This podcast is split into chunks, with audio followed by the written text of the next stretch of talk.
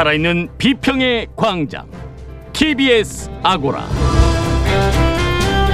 안녕하세요. TBS 아고라 송현주입니다. 일본 정부가 후쿠시마 원전 오염수를 바다에 방류하기로 결정했습니다. 우리나라를 포함한 주변국들의 반발에도 불구하고 일본 정부와 국제 원자력 기구, 미국 정부는 문제될 것이 없다고 강변하고 있는 상황인데요. 일본 정부의 결정을 양해하는 듯한 우리나라 일부 언론의 보도 태도도 황당하긴 마찬가지입니다. 원전 오염수의 해양 방류 문제점은 무엇인지 어떻게 해결해야 할 것인지 미디어 광장에서 알아보겠습니다.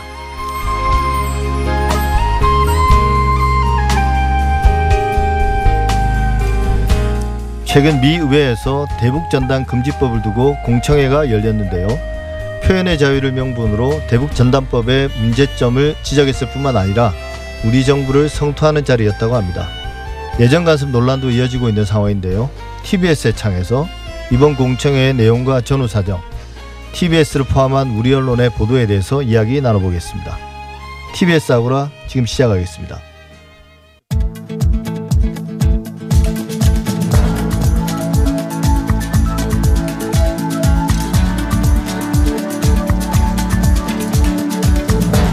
미디어 브리핑 오늘도 금준경 미디어 오늘 기자 나와 있습니다. 안녕하세요. 네, 안녕하세요. 예, 최근에 논란이 됐는데요. 그 남양 유업의 유제품 불가리스 네, 이게 코로나19 바이러스를 억제하는 효과가 있다는 그런 발표가 나와서 이게 언론들이 대대적으로 보도하지 않았습니까? 맞습니다. 지난 13일이었는데요. 한 심포지엄에서 불가리스 발효유 제품에 대한 실험 결과 코로나19 억제 효과 연구에서 77.8%의 저감 효과를 확인했다는 내용이 발표가 됐고요. 말씀하신 것처럼 이제 많은 언론이 이 주장을 받아서 기사를 쓰면서 불가리스가 코로나19에 효과가 있다 이런 주장이 급속도로 퍼지게 됐습니다. 특히 한국의 대표적인 뉴스 통신사들 있죠. 연합뉴스, 뉴시스 이런 통신사들이 관련 기사를 썼는데요. 제 제목을 좀 읽어드리자면 불가리스가 코로나의 효과 남양 유역 77.8% 억제 주장. 예, 그건. 그나마 좀 낫네요. 네, 보통 이제 물음표도 앞에 있기도 하고 주장이라는 거는 일각의 주장을 전했다 정도의 뉘앙스인데 그 다음 기사를 보면 남양 유업 불가리스 코로나 19 억제 효과 77.8%라고 좀 더 단정적으로 나온 기- 제목들도 있습니다. 예. 통상적으로 언론사들이 이제 뉴스 통신사에서 기사를 내게 되면 기사를 받아서 그대로 쓰거나 인용해서 쓰는 경우들이 상당히 많거든요. 그렇기 때문에 이슈가 더 많이 확산된 것 같고요. 실제로 이들 기사로 인해서 남양유업이 홍보 효과를 톡톡히 봤던 것 같습니다. 보도 다음 날에 이제 편의점 GS25와 CU에서 불가리스 매출이 전주에 비해 각각 68.8%, 43.4% 늘어났고 남양유업의 주가가 일시적으로 8% 넘게 급등하기도 했었습니다. 예, 그래서 처음에 이게 막 퍼졌을 때그 네. 단체 대화방 같은 데서는 이거 완전 주가 조작 냄새가 난다 그런 이야기들이 많았고요. 그렇습니다. 그래서 결국은 이게 홍보 효과를 톡톡히 봤다고 말씀하셨는데 이게 부메랑이 너무 세게 돌아와가지고 오히려 남양유업이 그렇지 않아도 이제 좋지 않았던 그런 어 그 기업 이미지가 네. 더 나빠진 것 같아요. 그리고 결국 어 나중에 뉴스를 보니까 그 공장이 영업 정지까지 맞은 걸로 이렇게 나오던데요. 네. 근데 이 주장이 네. 언뜻 보더라도 비전문가 입장에서 보더라도 미심쩍잖아요. 맞습니다. 이게 예. 주장을 어 이제 보게 되면 사실 기사마다 좀 차이가 있기는 한데요. 일단 내용을 보면 사실 이 행사가 남양유업이 주최한 행사였고 이 불가리스가 효과가 있다는 발표를 하는 박종수 항바이러스 면역 연구소장이 남양유업의 상무거든요. 근데 이제 적지 않은 언론사들은 애초에 이 심포지엄 자체가 남양유업 주체고 발표자도 남양유업 소속이라는 거를 제대로 안 밝히면서 뭔가 이제 공신력 있는 발표처럼 보이게 한 면이 있고 무엇보다 연구 내용이 이제 허점이 상당히 많습니다. 이 실험을 보면 원숭이 폐 세포에다가 코로나19 바이러스를 배양한 다음에 불가리스를 주입하고 일정 시간이 지난 다음에 불가리스를 넣지 않은 쪽과 비교해서 바이러스가 얼마나 억제됐는지를 비교한 내용인데요. 보통 실험을 하게 되면 세포 실험 후에 동물 실험 그리고 임상 실험을 거쳐야 하는데 세포 단계 실험은 가장 초기에 하는 실험인데 이것만 놓고 발표를 하는 것이 좀 지나치게 무리하다는 지적이 나오고 있고 또 이게 세포에 주입하는 것이 단순히 접촉하는 것이기 때문에 음료를 인체에 흡수하는 것과는 전혀 다른 개념이거든요. 그렇기 때문에 이런 식의 연구 결과로 이런 결론을 내는 것은 이제 말이 안 된다는 게 전문가들의 공통된 견해고 예, 그러니까 네. 우리가 코로나 바이러스는 우리 몸의 혈액 속에 있는 거잖아요. 뭐 맞습니다. 점막이나 이런데. 네. 근데 거기다가 우리가 불가리스를 주사액으로 뭐 정맥 주사를 놓을 것도 아닌데요. 그렇죠. 이런 그 사실은 우리나라 언론들이 그런 유사과학 보도들을 그동안 거침없이 많이 해오지 않았습니까? 맞습니다. 뭐 각- 각종 뭐 어떤 목초액이니 과거에 음. 이런 것들도 많이 해오고 뭐 그런 걸 비판을 많이 받아왔는데 이건 더 좀 그 정도가 지나친 것 같습니다. 오히려. 맞습니다. 특히 이제 기사가 나온 다음 날에 질병관리청이 반박 입장을 냈습니다. 이제 그러자 여러 언론사들이 반박 입장과 검증 내용을 담아서 보도를 하기도 했는데 하지만 이미 이 심포지엄 내용을 그대로 전한 보도가 나오고 하루가 지난 시점인데다가 왜 언론이 반박하지 않고 질병관리청의 입장이 나오니까 또 이거를 또 그대로 받아 쓰느냐에 대한 지적이 좀 나오고 있기도 했었습니다. 예. 그러니까 검증에 대단히 소극적이고 맞습니다. 예. 그럴 시간이 없나요? 기자들이?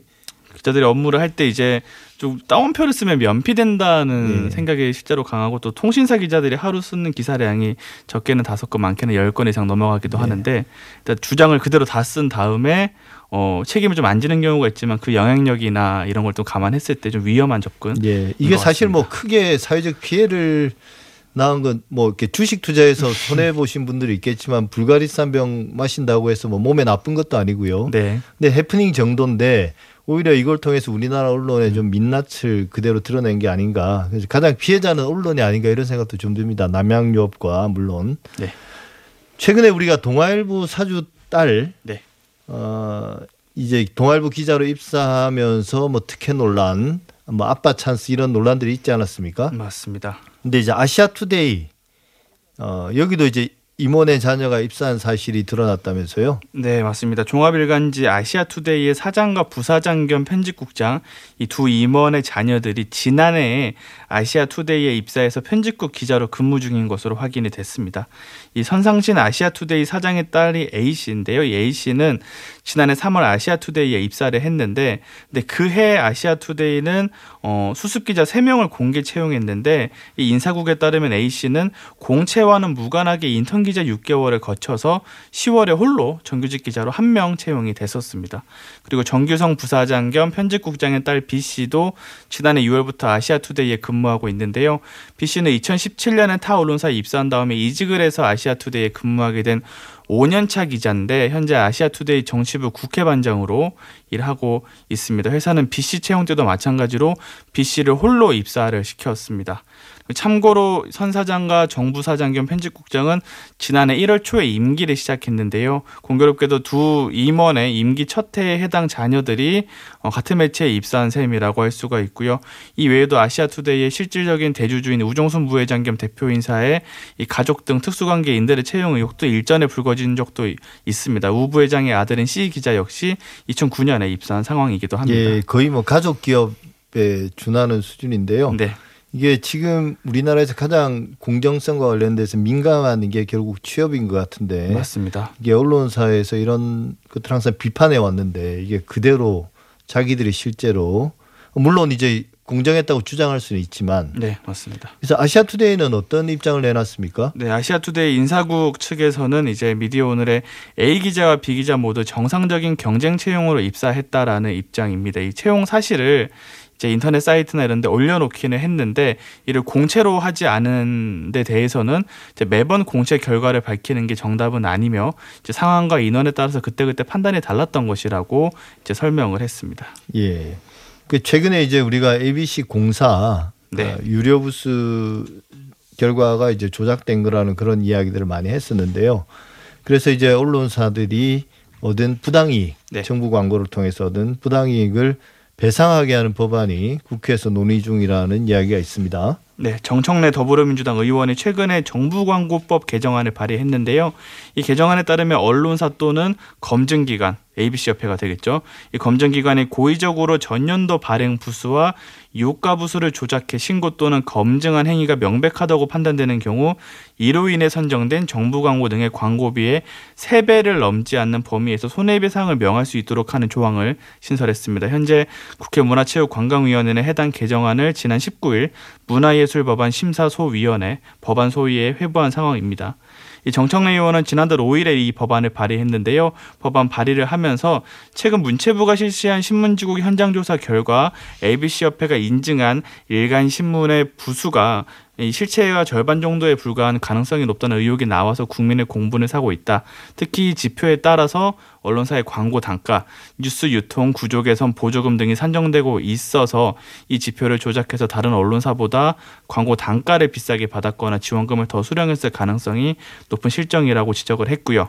참고로 조선일보는 지난해 782건의 정부 광고를 수주했고 총 76억 1,600 600여만 원 규모고 동아일보는 95억 1,500여만 원, 중앙일보는 83억 2천여만 원의 이 정부 광고 수입을 올렸습니다. 예, 이 액수 전체가 이제 부당한 수익은 아닌 거고 맞습니다. 이제 발행 부수, 유료 부수를 조작한 부분이 있다면 거기에 따라서 추가적으로 얻은 그런 부당 이익에 대해서는 이제 환수하겠다는 거잖아요. 맞습니다. 예. 근데 이제 최근에 신문협회에서는 그런 일 없다라고 공식적으로 부인하는 그런 성명을 냈더라고요. 맞습니다. 예. 그 신문협회가 이제 ABC 협회 이제 주축이기도 하죠. 동시에 예. ABC 협회는 신문협회와 광고주 협회 이제 양측 중심으로 이루어져 있는데 신문협회가 더 다수를 점하고 있는 구조고 반면에 ABC 협회를 마찬가지로 운영하고 있는 광고주 협회 쪽에서는 이제 좀 신문협회와는 이견이 있는 상황이라서 좀 양측의 좀 대치 국면도 이어지고 있는 상황입니다. 예. 근데 이, 이 ABC 인증 부수가 정부 광고 단가와 각종 지원에 이제 100% 연동된 건 아니지만 어느 정도 뭐 유력한 참고 자료로 활용되고 있지 않습니까? 그리고 이제 맞습니다. 그걸 담당하는 기관이 한국언론진흥재단인데 네. 여기서도 이제 그동안 이 문제로 어, 많은 비판을 받았죠. 그러니까 맞습니다. 어떤 대책을 내놨습니까? 네, 그 정부 광고법에 따라서 국가기관이나 지자체, 공공기관, 지방 공기업 등 정부기관의 광고를 할 경우에는 한국언론진흥재단이 관련 업무를 독점적으로 대행하고 있고 우송료, 구독료 지원 등도 언론재단이 하고 있는데요. 이 언론재단에서는 지난 20일에 기자간담회를 열고 이 관련 의혹과 관련해서 앞으로 재단의 각종 공모 사업에서 ABC 부수공사 결과 반영을 최소화하겠다. 라고 밝혔고요. 대신에 우송료, 구독료 지원액 배분 기준에 이제 ABC 협회 관련 기준이 아닌 자율심의, 언론 중재 결과 등을 바탕으로 저널리즘 가치 구현 노력을 반영하겠다고 밝혔습니다. 그리고 또한 현재 ABC 부서 결과가 얼마만큼 활용되고 있고 어떻게 거래가 이뤄지고 있는지 앞으로 전수조사를 해볼 계획이라고 밝혔고요. 이 외에도 재단은 정부 광고 실거래 단가 현황 조사 등 개선도 검토 중이라고 밝혔고 재단에서 연구 공모 과제로 ABC 제도 개선안을 연구 중 이라고 밝혔습니다. 이 표한수 이사장은 문체부 조사가 완전히 끝나면 그 결과에 따라 또 달라질 수 있다고 밝히면서도 ABC 제도가 없어질 수도 있다라고 밝히기도 했는데요. 문체부에서는 ABC 협회가 제도의 투명성을 확보로 하는 그 골자로 하는 권고안을 이행하지 않으면 공사 결과의 정책적 활용을 중단할 수 있다고 시사한 상황이기도 합니다. 예, 사실 ABC 협회가 하는 일이 딱 네. 한 가지지 않습니까? 맞습니다. 그 발행 부수, 유료 부수를 공사해서 이제 인증해 주는 역할인데 네. 그게 이제 왜곡됐고 왜곡된 결과를 만들어내는 그런 어, 과정들을 개선하지 않으면 정부가 그걸 활용하지 않게 되고 그럼 사실 필요가 없어지는 거죠. 맞습니다. ABC 협회가. 네. 예. 근데 뭐 사실 이게 딱히 대안이 있나요? 뭐 그 이미 ABC 협회가 제대로 인증한다 하더라도 어 발행 부수가 광고 단가 책정이나 이런데 얼마나 활용이 의미가 있을지 잘 모르겠습니다. 종이 신문을 통한 어떤 뉴스 소비가 계속 추락하고 있는 과정에서요. 그죠? 맞습니다. 예. 금중기 기자 오늘 수고 많으셨습니다. 네, 감사합니다.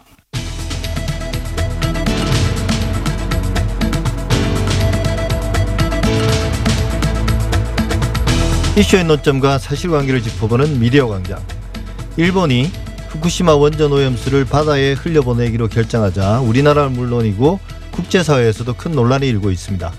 일본 정부는 오염수를 배출하기 전에 대부분의 방사성 물질을 제거하고 또 처리되지 않은 삼중수소는 바닷물로 희석해 농도를 낮출 것이기 때문에 문제가 없다는 입장이지만 우리나라를 포함한 중국, 대만 등 인접국은 물론이고 일본 내에서도 반발이 상당합니다. 사안이 굉장히 심각한데요. 후쿠시마 원전 오염수 뭐가 문제인지 또 언론이 주목했던 쟁점들을 중심으로 한번 이야기 나눠보겠습니다. 시민 방사능 감시센터의 최경숙 간사 모셨습니다. 어서 오십시오. 네, 안녕하십니까? 예. 방사능 오염수, 어, 원전 오염수라고도 부르는데요.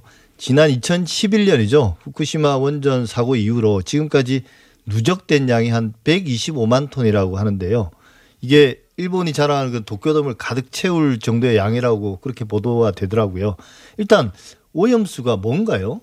어, 후쿠시마 원전 사고 당시 그 해결료 봉이 녹아내리면서 건물 잔해와 함께 녹아내려 있습니다. 그런데 해결료 봉은 지금 계속 고온 상태로 올- 그 온도가 올라가면 다시 폭발을 일으킬 수 있기 때문에 그걸 식혀주기 위해서 냉각수를 퍼붓고 예. 있고요.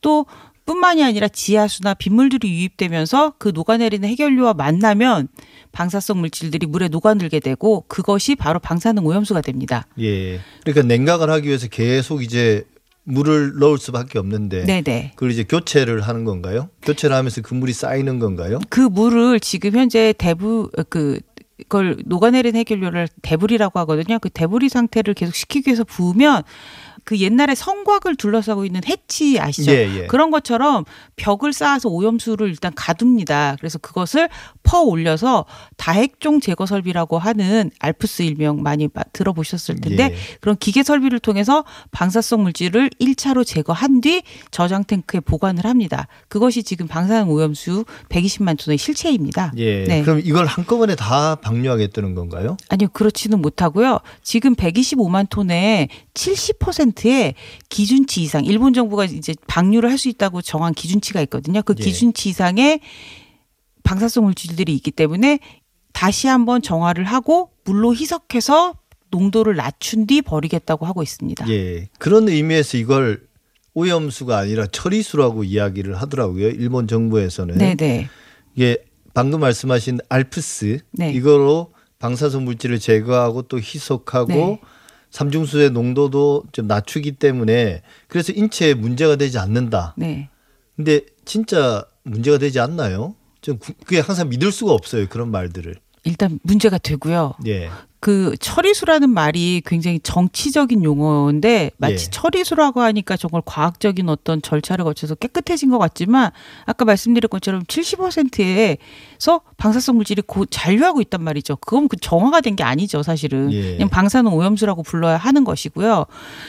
당연히 방사능성 물질들은 1급 발암 물질입니다. 예를 들면 그 종류 삼중수소도 그렇고 많이 들어보셨겠지만 예. 스트론튬 90, 세슘 137 같은 것들이 근육이나 뼈에 축적돼서 골수암, 백혈병, 심장마비를 일으키는 1급 발암 물질이기 때문에 그것들이 또 그냥 만약에 우리 몸에 들어왔다 배출되는 게 아니라 생물학적 농축들을 일으키거든요. 그래서 당연히 위험합니다. 예. 네. 이게 사람들이 이 부분에 대해서 되게 그 호- 혼란스러워하는 게 네. 예를 들면 일본이 오염수 방류를 이제 결정한 다음 날 네. 그러니까 계속 어 이것밖에 방법이 없다라고 이제 분위기 조성을 계속 해왔잖아요. 일본 네네. 정부가.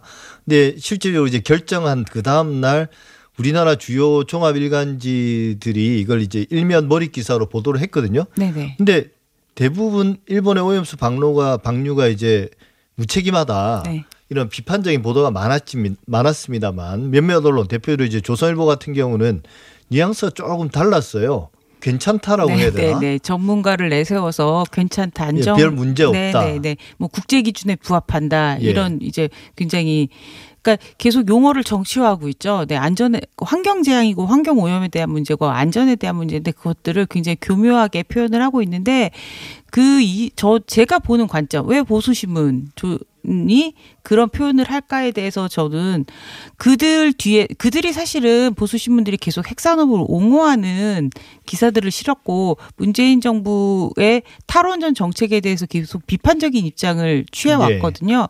그런데 핵사고가 일어났을 경우에 지금 벌어지는 여러 가지 문제점, 방사능 오염에 관한 것들이 부각이 되고 시민들의 머릿속에 그것이 각인된다면 결국 자신들이 옹호하는 핵산업까지도 위협을 받을 수 있다고 생각하고 또 그런 탈원전 정책이 힘을 받을까 봐 사실은 그걸 두려워한다고 생각합니다. 예. 사실 탈원전 에 대한 국민에 대한 어떤 지지도가 높은 이유는 결국 이런 사고 위험 때문이잖아요. 네, 오염. 그렇죠. 네. 근데 이제 그거를 최소화시키고 또 별것 아닌 걸로 네, 만들어야만 네, 네. 원전 산업이 계속 유지가 될 수 있는 건데요. 네. 그럼 일단 팩트 체크를 한번 해보죠. 네. 일단 우리가 후쿠시마에서 이제 방류를 하면 결국 이게 해류를 따라, 돌고 돌아서 어, 인접국으로 퍼질 거고 뭐 전 세계로 퍼질 거라는 이런 말도 있는데 우리나라 해안에 영향을 미치는 건 언제쯤 얼마나 미칠까요? 지금 후쿠시마 대학을 포함한 3개 대학이 연구한 결과와 예. 독일의 헬르멜치 연구소가 발표한 연구 결과를 가지고 저희가 말씀을 드리는데 거의 흡사 두 연구 결과가 같은 결론을 내고 네. 있습니다. 해류에 따라서 사실은 태평양은 한 7년, 6, 7년 정도 걸, 걸려서 한 바퀴를 돌아서 일본으로 돌아오는데 일부 해류가 바로 우리나라로 오면서 제주도에는 200일 정도, 동해안은 1년 만에 도달한 걸로 나타났습니다. 아 그렇게 그- 빨리요? 네, 네. 그래서 정말 그 연구 결, 연구자들조차도 놀랬던 그런 얘기거든요. 그러니까 예. 지금 만약에 다시 버려진다면 같은 결과가 날 것이고 지금 언론에 많이 보도되었던 삼중수소 같은 경우엔 물과 결합해서 무- 분류가 분리가 되지 않거든요. 그래서 더 빨리 도달할 수 있다는 연구 결과도 있습니다. 예. 그렇다 보니까 이제 사실 어민들이 가장 분노하고 위협을 느끼는 건데요. 이게 방사능 오염수가 결국 어업인의 생계를 직접적으로 위협하지 않습니까? 네. 이게 단순히 우리나라 어민만의 문제는 아닐 텐데 그래서 뭐 여수에서는 어민들이 시위도 하고 그랬는데요. 일본 국민들도 특히나 어민들도 상당히 반발하고 있다고 들었거든요. 지금 어, 후쿠시마 현뿐만이 아니라 미야기현, 이바라키현 인근 현에서 어민들도 굉장히 이 강력한 반대를 하고 있습니다. 그러니까 그분들 분노의 목소리가 어느 정도냐면 그렇게 안전하면 도쿄만에 버려라. 예. 네 그렇게까지 분노를 아, 하고 일본 계십니다. 내에서도? 아, 네, 네, 네. 예. 안전하면 왜 도쿄만에 버리지? 후쿠시마 우리 그리고 지금 사실 일본 정부가 계속 얘기하는 풍문 피해라는 게 있는데 그 풍문 피해를 실질적으로 입어서 사실은 어업이 굉장히 괴멸된 상태거든요. 풍문 피해라는 게 네. 뭔가요? 어, 그러니까 일본에서는 그것에 대해서 법적으로도 인정하고 굉장히 중요하게 생각을 한다고 하는데 소문이 나쁘게 나서 예. 경제적인 피해를 입는 걸 그렇게 풍문 피해라고 표현을 하더라고요. 아, 그러니까 네. 뭐 후쿠시마 지역에 오염이 됐기 때문에 그쪽 지역에 뭐 해산물 같은 걸 네. 먹을 수 없다. 네, 팔리지 않거든요. 그렇- 그렇겠죠, 네, 시장에 당연히. 내놔도. 예. 그러니까 지금 어민들이 겨우 10년 지나서 조금 이제 인식이 좋아져서 이제 우리가 물고기 잡아서 팔 수 있는데 다시 버린다면 우리 죽으라는 거냐 뭐 이런 표현을 하고 계시더라고요. 예. 근데 일본이 이제 오염수 방류에 대한 시도 이게 처음은 아니고 그동안 계속 그 이야기를 해왔지 않습니까? 네네. 근데 이거 외에는 방법이 없나요? 아닙니다. 방법이 있습니다. 지금 사실은 후쿠시마 원전 부지 안에 저장 탱크를 더 지을 공간이 있고요. 또 어, 원전 바뀌더라도 너무 오염된 땅이기 때문에 사람들이 귀- 살아가 들어가서 살 수 없는 그런 토, 땅들이 있거든요. 뭐, 예. 뭐, 원전 부지가 있는 후타바 지역이나 뭐 인근 지역에 그런 곳을 방사능 오염 저장고로 쓰면은 되는데 지금 현재 일본 정부가 분명히 방법이 있음에도 불구하고 손쉬운 해결책을 선택하려는 거라서 저희는 이것에 대해서 반대를 하고 있고 막아야 된다고 하고 예, 이게 있습니다. 그러니까 비용 문제겠네요. 실제로는 네, 네. 그 어, 오염수를 이제 저장할 수 있는 공간을 만드는 건 가능은 하나 그게 그냥 바다에 흘려 보내는 것보다는 훨씬 비싼 방법이겠죠. 네. 그러고 또 어, 지금 10년 동안 생성된 오염수가 125만 톤이거든요. 예. 근데 아까 말씀드린 것처럼 녹아내린 해결료를 시키기 위해서 냉각수를 계속 부어야 되는데 해결료를 제거할 기술이 나오기 전까지는 사실 100년, 200년 오염수가 무한대로. 네, 무한대로 생성이 됩니다. 예. 그러니까 지금 일본 정부는 아마 굉장히 까마득한 기분이 들 거라고 생각을 네. 드는데 그럼에도 불구하고 사실 우리 집 앞마당에 쓰레기 쌓였다고 공원에 내다 버려서는 안 되잖아요. 예. 네. 근데 사실 이게 우리나라 포함한 인접국들의 반발은 좀 심각한데 네. 최근에 이제 존 케리 미국 특사가 와서도 이야기를 하고 기후 환경 특사죠. 네. 그분이 와서 이야기하기도 하고 IAEA 그러니까 국제 원자력 기구 같은 경우는 이게 오염수를 해양에 방류하는 건 다 그렇게 해왔다.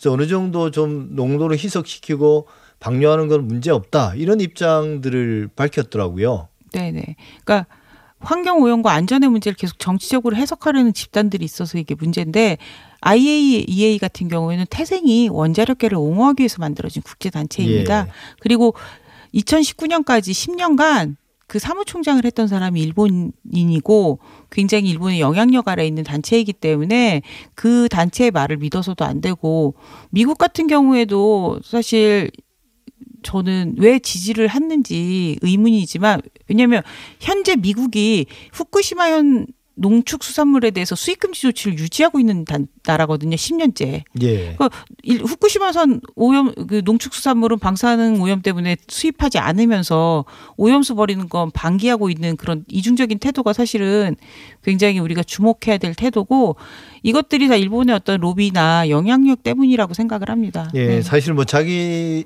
그러니까 미국 입장에서는 상당히 머니까 네. 또 멀기도 하고 뭐 그 해류를 따라 오더라도 그게 상당 부분 희석돼서 없어질 거기 때문에 남의 나라 일이 아닌가라고 생각하는 것 같은데요. 반면에 이제 미일 동맹 차원에서는 그게 뭐 협상에서 유리한 지렛대가 될 수도 있겠죠. 네, 네. 근데 이와 관련해서 그 문재인 대통령은 국제해양법 재판소에 뭐 어떤 제소를 검토하겠다 이렇게 말을 했는데요. 이게 일본 국가가 결정하는 문제라서 우리 정부나 혹은 다른 나라 정부가 관여하기가 좀 힘들다는 그런 말이 있던데요. 어떻습니까? 지금 저희도 그 해양법 전문가 분들하고 지금 회의를 계속 하고 있는데 예. 어 그런 문제점이 있습니다. 일본 어쨌거나 이게 주, 일본이 결정해야 될 문제를 과연 우리가 그것을 간섭할 수 있는가? 근데 어 해양법상 뭐 여러 가지 절차에 의해서 그것이 가능하다라고 보는 사람들도 있지만 저희는 그것에 대해서 조금 조심스러운 입장입니다. 만약에 질 경우 그러면 일, 일본이 오염수 버리는 것에 대해서 우리가 계속 허용할 수밖에 없기 전혀 때문에 거리낌이 없이 네, 이제 네, 네. 버리겠죠. 네, 네. 버리겠죠 아마. 네. 그래서 지금 그것에 대해서 정부가 어 일단 국민들에게 뭔가 제시해야 될 대안을 제시해야 되는데 뾰족한 수가 없기 때문에 선택한 방법이라고 생각하고 예. 충분히 정부도 아마 조심스럽게 접근을 할 거라고 생각을 합니다. 그래서 예. 저희는 근데 더더욱 더 조심스러운 접근을 요구할 수밖에 없는 상황이고요. 그러니까 이게 좀 그렇게 말씀을 듣고 보니까 네. 되게 답답한 문제가 됐는데요. 네. 결국 이 문제는 어떻게 해결돼야 될까요? 어 일단 국제 여론에서는 미국과 IAEA가 일본 편을 들었지만 오염수가 방류될 경우 피해를 직접 입을 수 밖에 없는 인접국 우리나라, 뭐 대만, 러시아, 중국 같은 경우에는 오염수 방류에 반대하고 나섰거든요. 예. 그러면 우리 정부가 외교적인 사실은 수완을 굉장히 발휘해야 될 때라고 생각을 하는데 인접국을 통해서 일본 정부를 압박하는 그런 방법을 취해야 되고 저희 시민단체 입장에서는 국제적인 연대를 통해서 시민들이 움직여서 오히려 자국의 국가를 압박하고 그것을 통해서 일본 정부를 압박할 수 있는 그런 수단을 지금 생각하고 있습니다. 예. 사실 그게 유일한 방법인 거죠. 네, 그렇습니다. 예. 지금까지 시민방사능 감시센터의 최경숙 관사였습니다. 오늘 말씀 감사합니다. 네, 감사합니다.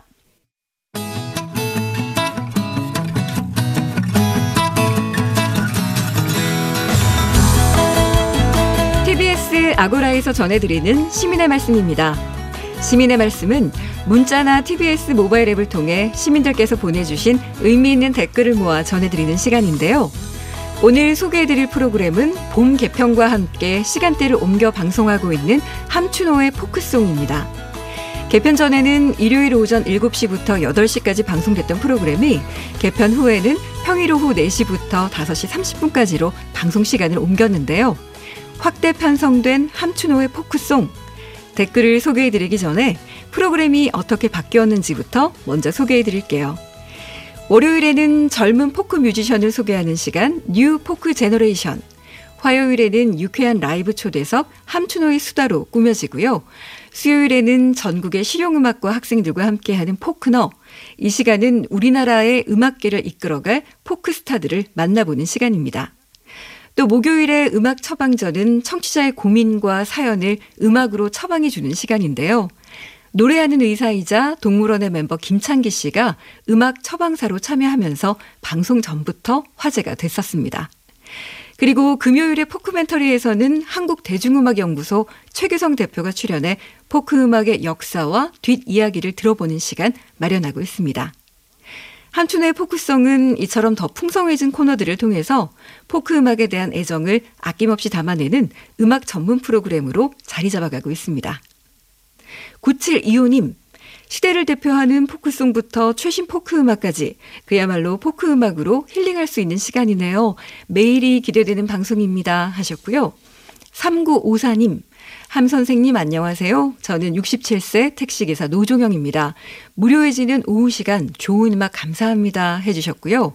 또 M유님, 함춘호의 기타 연주에는 사랑과 그리움이 묻어납니다.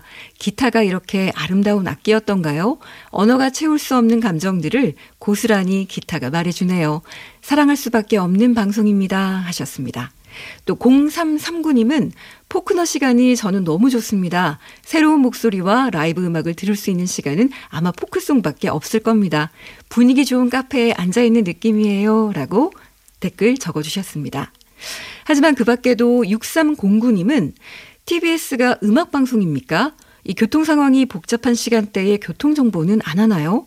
계속 음악만 나오니까 채널을 돌리게 됩니다. 라고 하셨고요. 또 8790님, 매번 비슷한 느낌의 방송입니다. TBS의 채널 성격이 점점 모호해지는 것 같아서 좀 안타깝습니다. 라는 의견 보내주셨고요. 또 아름님은 소수의 청취자만을 위한 방송이라는 생각이 듭니다. 폭넓은 청취자를 수용할 수 있도록 좀 더 고민해 주세요. 라고 하셨습니다. 또 SBEEY님은 시간대가 안 맞습니다. 음악도 좋고 라이브도 좋은데 4시보다는 저녁 시간이나 밤 시간에 더 여유롭게 듣고 싶은 방송입니다. 라고 이런 의견들을 보내주셨습니다. 네, 애정을 담아 보내주신 시민들의 말씀 하나하나 잘 새겨 듣겠습니다. 앞으로도 시민의 말씀은 각 프로그램마다 시민들께서 보내주시는 소중한 의견들 꼼꼼하게 모아 모아서 전해드리겠습니다. 많은 청취와 다양한 의견 보내주시기 바랍니다. 지금까지 시민의 말씀이었습니다.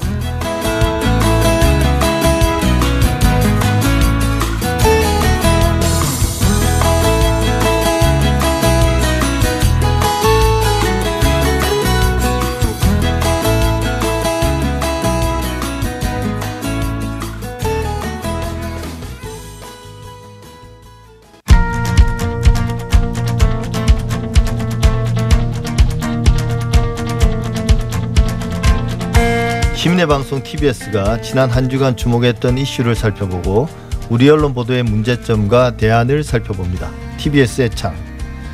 최근 미 의회가 대북 전단 금지법을 두고 공청회를 열었는데요. 주로 대북 전단법에 문제점이 지적됐지만 동맹국 정부와 국회의 입법권까지 건드리는 차원이어서 내정 간섭 논란도 이어지고 있는 상황입니다. 최근 일련의 사태를 언론은 어떻게 보도하고 있는지 또 실제 내용은 어떤 것들인지 신미 민주언론 시민연합 사무처장과 함께 이야기 나눠보겠습니다. 어서 오십시오. 네, 안녕하세요. 예, 미국 의회가 현지 시간으로 15일 화상회의 형식으로요 한국의 네. 대북 전단 금지법 공청회를 열었습니다. 네, 이게 좀 이례적인데요. 네. 이렇게 동맹국의 어떤 내정에 관련 법에 대해서, 예, 과- 네. 개입하는 건가요? 어떤 내용들이 주로 논의가 됐습니까? 네, 이게 저 대북 전단 살포를 금지한 이 이게 이제 우리 한국법입니다. 예, 명칭은 남북 관계 발전법이죠. 그러니까 예. 지난해 연말 이제 국회를 통과를 한 건데 어 그동안 계속 그 이제 이른바 휴전선이라고 하는 이제 남북 접경 인근 지역에서 탈북 단체라든지 대북 그의 비판적인 단체들이 예, 이른바 그 삐라라고 불렸던 전단지 살포, 그 다음에 확성기, 를 틀어놓고 어 북한의 정책들을 비판하거나 이런 것들을 계속 해오면서 남북 갈등이 계속 고조가 됐었어요. 그리고 그 해당 지역에 특히 접경 지역에 살고 있는 주민들이 매우 불안을 호소하고 또 이게 물리적 충돌도 벌어지고 이러니까 이에 대해서 어 좀 조치를 요구하는 목소리들이 있었고요. 그래서 이런 확성기 금지나 전단지 살포를 하지 말라라는 어 골자의 이제 남북관계 발전법이 통과가 됐는데 이 법이 어 이른바 표현의 자유를 어 위축한다. 또 예. 어, 탈북자라든지 북한에 대해서 비판적인 사람들의 의사 표현이나 또는 북한의 인권 문제를 주장하는 사람들의 그런 권리들을 제약한다라는 주장을 하는 분들이 있었고 그런 주장이 이른바 미국 하원에 우리나라 지금 국회의원들 모임이에요. 예. 그 모임에서 이제 논의가 된 거죠. 예. 네. 그러니까 뭐 이게 뭐 뉴스 공장에서도 이제 관련 인터뷰를 하고 네. 뭐 예전에 정세현 장관 전 장관이 나와서 네. 어뭐 소개도 하기도 했었는데요. 이게 그러니까 미 의회가 전체 차원에서 한 게 아니라 의원들의 모임 에서 네. 주최한 공청회라는 거죠. 네. 예. 예, 이 모임 이 모임을 지금 뭐 보수 언론이나 또는 뭐 저기 우리 이렇게 보수적인 그 분들이 미국 의회의 그 산하에 있는 초당적 기구다 이렇게 얘기를 하고 있는데요. 이이 기, 이거는 일종의 한국으로 보면은요. 왜 국회에 의원들 모임이 있습니다. 예를 들면 뭐 부동산 정책을 연구하는 모임, 뭐 공부 모임들이죠. 예, 헌법을 연구하는 모임 이제 이런 모임인데 이 위원회 같은 경우는 특별하게 인권 문제에 관심을 갖고 이제 수십 년간 이제 인권 문제에 관련한 토론들을 주로 벌여왔던 그런 곳이죠. 예. 네. 그뭐 미국의 의원들이 북한 인권에 관심을 갖고 꾸준히 이제 관련 논의를 이어가겠다는 거 네. 그거를 이제 보여준 건데 문제는 여기서 한국 네. 정부와 국회를 직접적으로 비판하는 이야기들이 많이 나왔다는 거예요. 네, 그렇죠. 애초에 이런 활동을 했던 그 미국 의원의 이름을 따서 톰 렌턴스 인권위원회 이렇게 이제 부르고 있는데 여기에서 이 남북관계 발전법을 갖고 이제 토론을 한다라는 것이 알려졌는데 알려기 전, 전부터 여러 우려가 있었습니다. 사실은 이게 어 다른 나라의 법에 대해서 예. 이게 미국이라는 의회 안에 아무리 토론 모임이라 하더라도 이렇게 이제 개별적으로 들여다보면서 특히 비판적 의견을 내는 것이 적정하냐, 적절하냐 이런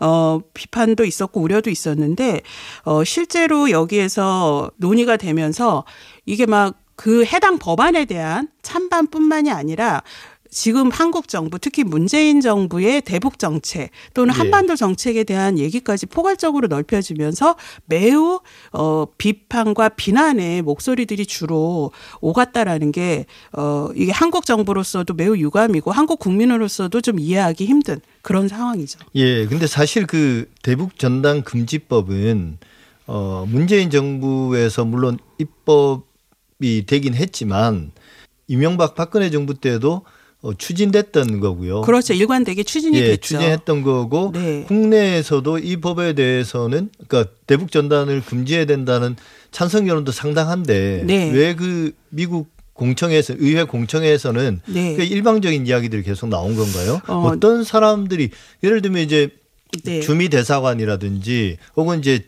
제야의 전문가라든지 이런 분들이 이제 초청돼서 이게 아무리 사, 그 공부 모임에서 주최하는 공청회를 하더라도 적극적으로 좀 의지, 의견을 개진할 필요가 있었을 텐데요. 어떤 네. 사람들이 주로 초대돼서 이야기를 했습니까? 네, 이게 여섯 분이 초청이 됐는데요. 어, 주로 그동안에 이제 반복 의식이 높거나 예. 북한 정책에 매우 좀 비판적인 목소리를 내는 분들이 많았습니다. 그분들이 네 분. 그리고 어 이번 그 한국의 법안의 필요성에 대해서 어 지지하는 입장을 보인 분이 두 분 이렇게 됐는데요. 특히 그 반북적인 목소리를 크게 높인 분들이 반북을 넘어서 대북 적대 의식을 갖고 있다 이럴 정도의 분들인데 수잔 솔티 북한 자유연합 대표 예. 그다음에 미국의 인권 단체 를 표방하고는 있긴 한데요. 여기도 상당히 반북적인 목소리를 계속 내온답니다. Human Rights Watch 존 시프턴 아시아 국장 그리고 미국 안에서 대표적인 보수 농객으로 꼽히는 고든 창 네, 네. 그리고 어 한국분으로 이- 이인호 전 주 러시아 대사. 예. 근데 네. 제가 좀 말씀 끊어서 죄송한데 그 미국에 얻는 미국의 북한 인권에 관심을 가진 단체들 네. 어, 그걸 대표하는 분들은 사실 북한에 대해서 긍정적인 평가를 하는 분들은 없죠. 사실은 북한 체제를 붕괴시켜야 된다는 입장을 가진 분들이 많은데 네. 네. 주 러시아 대사면 네. 우리나라의 외교관이잖아요. 고위급 외교관인데 네. 뭔가 좀 그런 자리에서는 오히려 어 미국의 의원들이 가지고 있는 그런 오해나 이런 것들을 좀 풀어주는 자리가 됐어야 되는 거 아닌가요? 네. 이게 지금 이인호 전 어, 러시아 대사가 좀 외교 전문일 거다. 좀 이렇게 어, 생각을 하실 수도 있는데 사실은 이분이 어, 서울대 이제 교수 출신이시잖아요. 근데 아, 직업 외교관이 아니고요. 네, 예. 아니시죠. 어, 교수 출신인데 이분이 교수 시절부터 우리 한국 안에서도 여러 역사, 특히 왜곡된 역사관이라든지 의식들을 어, 발언을 하거나 계속 주장을 하셔가지고 논란이 됐던 분이에요. 예. 그리고 대표적으로 이분이 지금은 주 러시아 대사 이 부분만 지금 언론에서 표기를 하고 있는데 어 박근혜 정부 때 2014년에 KBS 이사장으로 아, 그분요? 네, 그래서 낙하산 인사 논란을 빚었고요. 특히 이분이 친일을 미화하고 뉴 라이트 계열 학자로 이제 어, 많이 어, 표 저희 이렇게 표현이 되고 있는데 예전에 그 교과서 논란이 있었지 않습니까? 그 뉴라이트 사관이 반영된 그 편향 교과서 논란 때도 이 어, 교과서 사건을 적극 옹호하면서 나섰던 분이에요. 그리고 친일파 청산에 대해서도 이거는 소련의 지령이었다 이렇게 주장을 하고 여러 그 친일 미화 논란으로 어이 논란을 빚었던 분인데 이분이 이번에 청문회라 칭하는 공청회에서 어 특히 이번 문재인 정부에 대해서 아주 비난의 발언들을 하면서 어 한국에서는 이런 발언조차도 매우 제한되고 어 위협받고 있다 이런 발언들을 예, 하셨죠. 그래서 저도 좀 깜짝 놀라긴 했습니다. 전 전직이죠. 전직 네. 주 러시아 대사라는 분이 뭐 문재인 정부를 독재 정권이라는 발언을 네. 어, 거기서 했다고 하길래 네. 뭐 어떻게 이런 발언을 할 수 있나. 근데 이제 이 그분이 이제 과거에 그런 경력을 가진 분이고 그리고 뭐 이번에도 특히 우리 그 2017년 시민들이 그 민주주의를 요구하면서 촛불을 들었던 촛불에 대해서는요 이게 각본에 의해서 예. 어, 연출된 거다.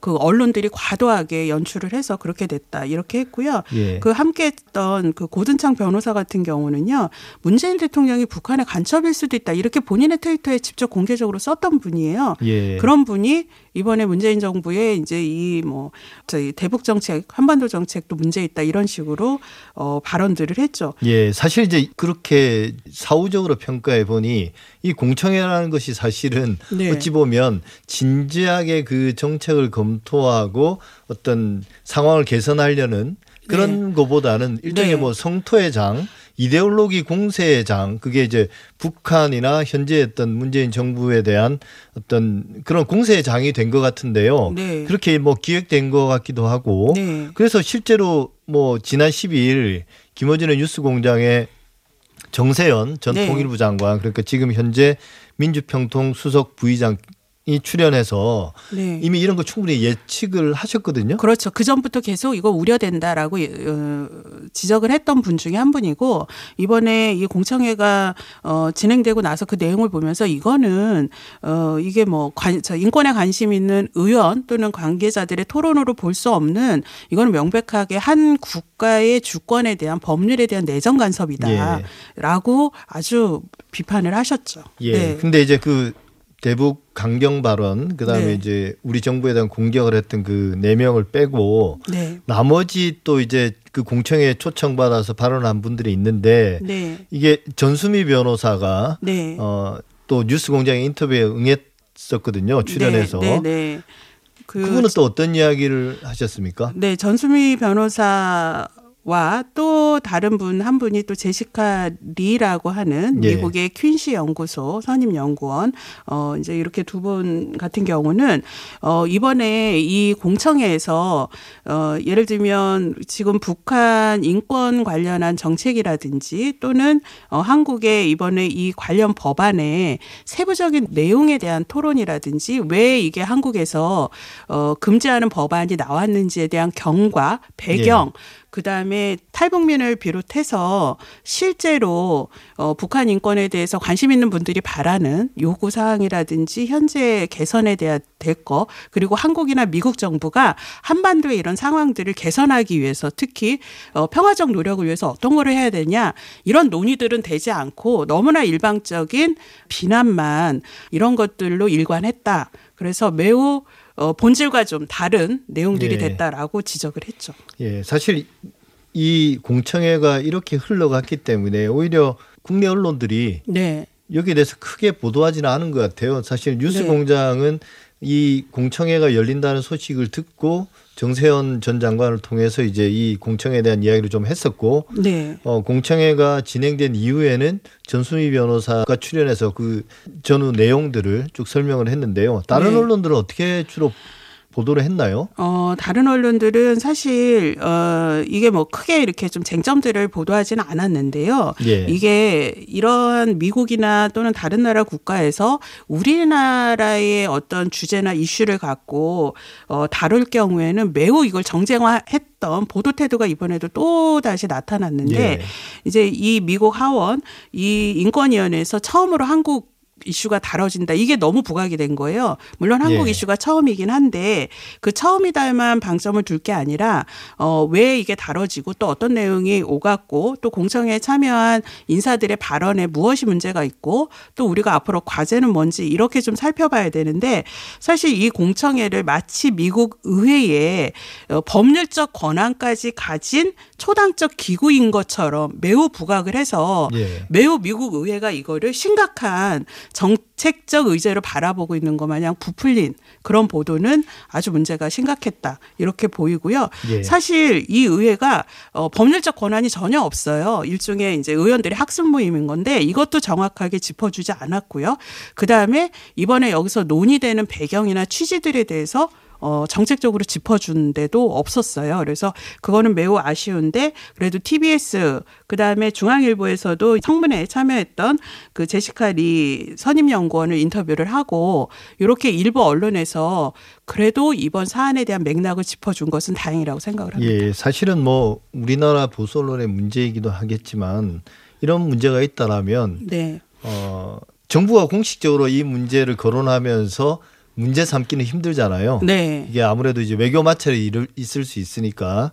근데 이럴 경우는 언론이 좀 나서서 네. 혹은 민간 뭐 언론을 포함해서 네. 강하게 좀 비판할 필요가 있지 않느냐 내정 간섭이라는 그런 차원에서 네. 근데 그런 문제는 사실 조용한 것 같아요. 네. 대신에 그 재미동포 등 그 미국 내에 있는 78개 단체들이 이번 예. 사안에 대해서 좀 비판 선명을 했습니다. 과연 이게 누구를 위한 인권 청문회였냐.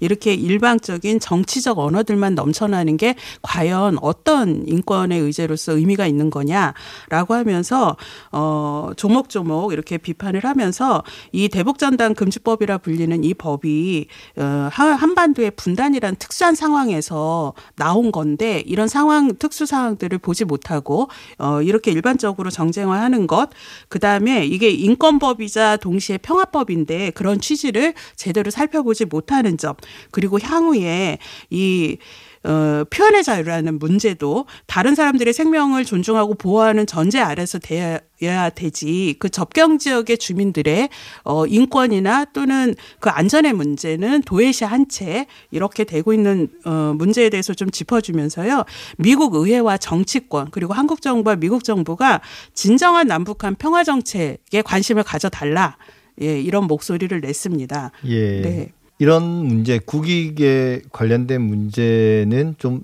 정파적 이익을 조금은 억제했으면 어, 그런 바람이 있습니다. 네. 예. 지금까지 민주언론 시민연합 심미 사무처장이었습니다. 오늘 말씀 잘 들었습니다. 네, 감사합니다.